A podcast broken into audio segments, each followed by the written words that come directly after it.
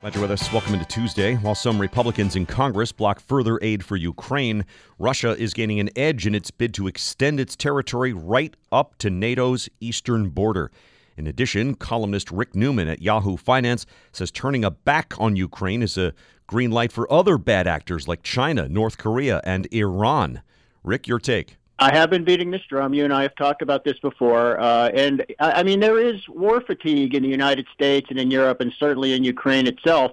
Um, people are kind of forgetting about this. It's in, in what some people call kind of a stalemate phase uh, in Ukraine. But um, there, there would be just massive costs if if Russia basically gets what it wants, um, either in whole or in part, which is control of um, some part of Ukraine or all of Ukraine. I mean, it would raise the cost to the United States of um, being engaged with NATO because uh, Russia would be that much closer to um, to the to NATO's eastern border in Eastern uh, Europe.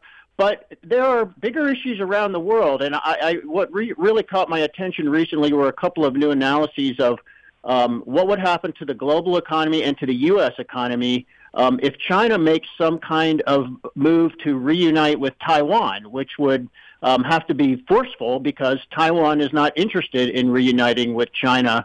So there are a couple of things that could happen over there. Uh, China could um, blockade uh, Taiwan um, to sort of try to strangle it without actually in, uh, a military invasion, or China could um, actually invade. And if this sounds like fantastical to people, I mean, I, it's important to point out President Xi Jinping of China has actually said that he intends to reunify China with Taiwan. Yeah. Um, he told President Biden that uh, during a meeting they had last year. Um, and if uh, you know, if, if people like Xi Jinping of China see the United States bailing out on Ukraine, well, they might say, "Well, the United States talks a tough game, but if we try to take over China, they're not really going to do anything about it." And the the uh, impact on us would be horrific.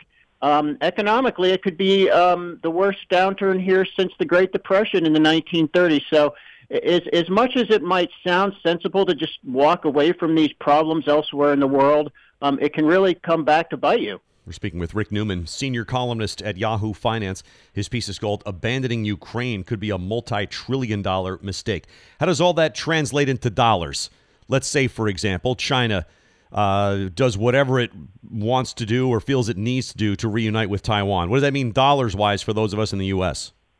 It means uh, a lot of dollars. Uh, so, again, these two analyses one's by the Rhodium Group, uh, um, kind of a research firm, and the other's by Bloomberg.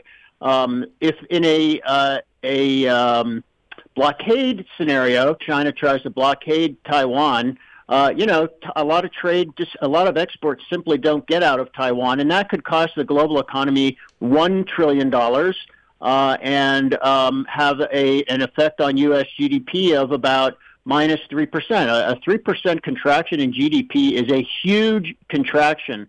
Um, we didn't. It wasn't even that bad during the Great Recession and the financial crash uh, in 2008 and 2009. China invades Ukraine um, it would it would change the whole world economy for the for the worse. Um, uh, a lot of people don't realize this, but Taiwan is the world's leading source of an advanced semiconductors.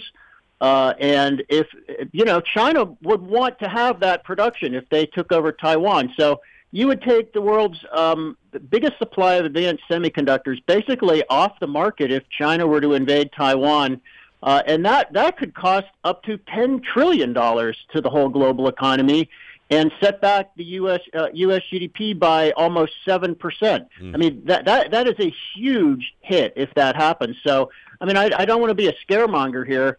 Um, the, I think the point is that we do need to pay attention to these things, and the idea that you can just um, pay attention only to the United States and just retreat to U.S. shores and take this isolationist um, approach toward things – that failed in World War One. That failed in World War Two. Uh, that failed during the Korean War. It failed in many other times, and it would probably fail again. I mean, there's a lot at stake here, and we need to think about the consequences of pulling away from world conflicts. Thanks, Rick. Rick Newman, senior columnist at Yahoo Finance.